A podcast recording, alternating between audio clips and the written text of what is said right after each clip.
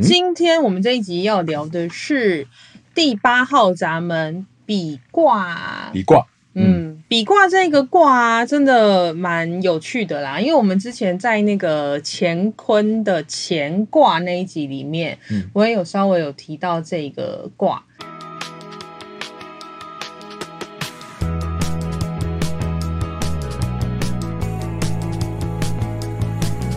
比卦呢，嗯，它的。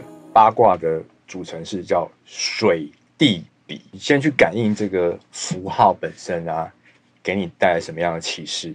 好，嗯，现在字卡出来了吗？世界越快，心则慢。水地比感觉就是会形成积水。嗯路面上有积水，积水这个东西是对的了，但是它背后的含义是更深的。嗯、待会我有提到，嗯，你大家看一下哈，阴阴阴阴阳阴的组成，对吧？嗯，你看上去是不是觉得哇，它好像就是一条长廊、长长的路，或者是一条很长的地毯？嗯，然后在那个地毯的尽头呢，坐着一个国王。或是皇上，嗯，然后你是朝着这个路往前进的一个可能朝贡之路，对，他基本上讲的就是一个朝贡之路，通往有权势的人，并依附他，然后并且跟他产生关系的一个卦象。嗯，这个比就是比较的比嘛，但是他在这边绝对不是比较的意思，嗯，它比较像是伙伴的意思。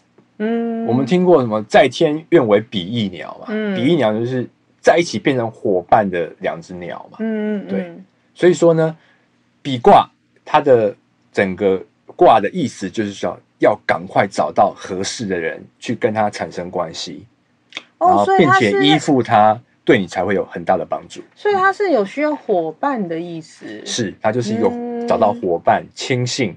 嗯嗯嗯。然后呃，效忠。嗯嗯嗯。的意思，对，因为在人类图易经里面啊，八号闸门在呃整个闸门的属性上面，虽然它是个体人属性，那所谓个体人属性，就是他们比较是为了自己的理想跟为了自己想要做的事情而去做，他们比较不是为了什么社会公平正义啊，然后或是家族的兴盛啊，他们的优先顺序想到会是自我。激励或是自我理想的达成，嗯、可是这个八号闸门呢，它代表的能量就是凝聚力跟贡献。是，嗯，然后呢，我们之前在讲三十一卦闲卦的时候，我不是也说它也是坐落在喉咙中心，对，喉咙中心，对，然后它是一个民族领袖，它是带领整体意识的一个领导。对，那八号闸门就在三十一号闸门的旁边，也在喉咙中心。哦，它也是喉咙哦。对，他也是很有执行发起的能力，嗯、但是他代表的是我想要这么做。如果你们要跟着我，就来吧。所以他是稍微有一点，嗯，比较有个人风采，就是我知道可以这样做，我想要往这个方向去，我觉得这样做是可行的。但是他跟三十一号闸门或他旁边的三十三号闸门是不一样，他不会解释说为什么我要这样做，他不会去说服众人，他就是起身而行。如果你认同我，你就跟在后面走吧。但我不管我后面跟了多少。人，嗯，我就是会把我想要做的事情完成。那在这样的过程中呢，它就会展现个体人的意志，然后会带来创新跟蜕变的新的道路。嗯嗯嗯。所以，我们之前在讲乾卦那一集的时候啊，我们就一直在说，就是乾它就很像是一个。非常风格独具，然后也是个人属性非常明显，然后非常阳刚。可是他跟八号就跟比卦是一个很好的伙伴，就是当有。八号闸门在一号闸门的对象，然后你们的能量是可以互相流通的时候，嗯、你们就会形成一个很有领导力，而且风采独具，会开创新的局面的一个能量。哦，所以它其实也是一个伙伴，有提到伙伴的卦嘛？嗯，而且他是做出贡献，嗯、就是他不是有意要为群体做贡献，嗯、而是他本身自己想要做这件事情，在生活的周遭或者在他所属的群体就。产生了影响力。嗯，所以它的凝聚力跟贡献其实是蛮。呃，本我出发，然后不自觉的影响到大家，就说哦，原来这件事可以这样做，好有趣哦，然后好创新哦，嗯、然后于是就带来了蜕变。嗯嗯嗯。那我们上一集的大有卦，其实是在易经跟人类图里面都有相对应的关系。啊，对，嗯、呃，易经里面有个东西叫错卦。嗯，错卦很简单，就是说原本的。阳爻变阴爻，原原本的阴爻变阳爻，嗯，所以说火天大有原本第五爻它是阴爻吗？嗯嗯嗯。那你想想看，把所有阳爻变阴爻，阴爻变阳爻，变就变成我们的水地比。嗯，所以火就变成水，然后天就变成了地，然后这样的形成的卦象就叫错卦。错卦，对对。然后大家再把你们的人类图拿出来看，你就会发现。我们上次讲到一号闸门跟二号闸门都坐落在居中心，嗯，那他们上下对应的八号闸门跟十四号闸门就是大有卦跟比卦，也是两两相对，他们是上下相对的。错卦在我自己本身解卦的时候的含义呢，我把它想象成是一个呃潜意识，嗯，潜台词，嗯，或是说你。冰山底下，你所隐藏的东西，这样子，嗯、或者你需所需要努力的方向。嗯嗯嗯。那我刚才讲火天大有嘛，火天大有本身就是一个已经很富有了，你什么都有，资源什么都有了。那这时候你潜意识真正的渴求是什么？有伙伴，就是有伙伴。八号闸门呢？其实他开着计程车，他不知道他上车的人会是谁。嗯、但是，一旦他上了他的车，他也愿意载他之后，他就会顺利平安的把他送到他的目的地。但是呢，嗯、这件事情，这个缘分就到这里结束了。当这个工作完成之后呢，你如果你是有八号闸门的人呢，你就要明白，就是当计程车司机的任务结束之后，你就得要让乘客下车。不要紧紧抓住乘客的资源，或是抓住这个伙伴不放，因为在计程车司机的任务完成之后，你就会有下一个旅程即将要展开。哦、所以这也是有八号闸门，或是你有一八这一条通道的人可以特别去注意的。当你在展现领导力的时候，其实也是很重要，回归到你的内在权威，去做你内在权威有回应的事情。但是要明白，就是。这件事情它不会永远持续的维系下去。当你的任务达成了，阶段性任务结束之后，又有下一段新的这样子。没错，嗯、对，所以它是跟其实第八卦跟第十四卦是有一种相辅相成的感觉。哦，嗯，比卦基本上还算是个吉卦，嗯，但它就是属于可能小吉，它只是一个有点像建议卦，嗯，就是要赶快去找到。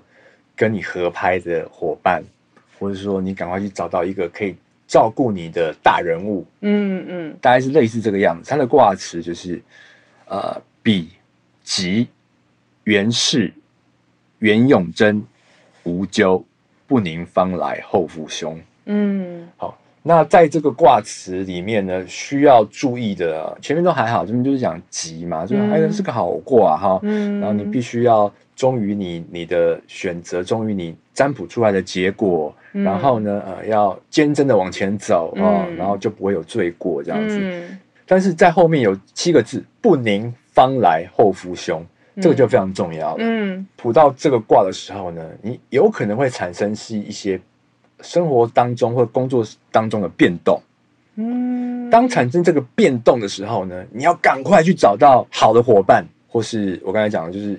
有权势的人来帮助你，嗯，嗯，晚了一步，你就有凶险了，嗯，它是一个叫你要赶快积极的找到伙伴，而且要快，嗯，这个在易经里面还算蛮难得的，因为易经大部分都叫你说，哦，要保持谦虚、中庸，然后培养自己的德性，然后内省，对，但很少这个讲讲说，赶快赶快去找到合适的对象，赶快找到合适的伙伴，嗯，很少。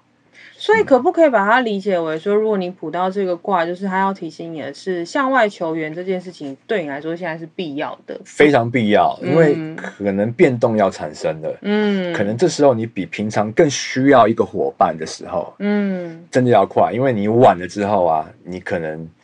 呃，真的会有很大的凶险啊！曾经有一个女女性朋友，然后找我来占卜这样子。她、嗯、女性通常来占卜都是比较偏感情面的，嗯，哦，然后她就说，哦，最近呃有遇到一个不错的男生啊，嗯、那你觉得他应该如何自处这样子？嗯嗯，然后她就就比卦嘛，嗯，对，所以我就跟她讲说，对于这一个人。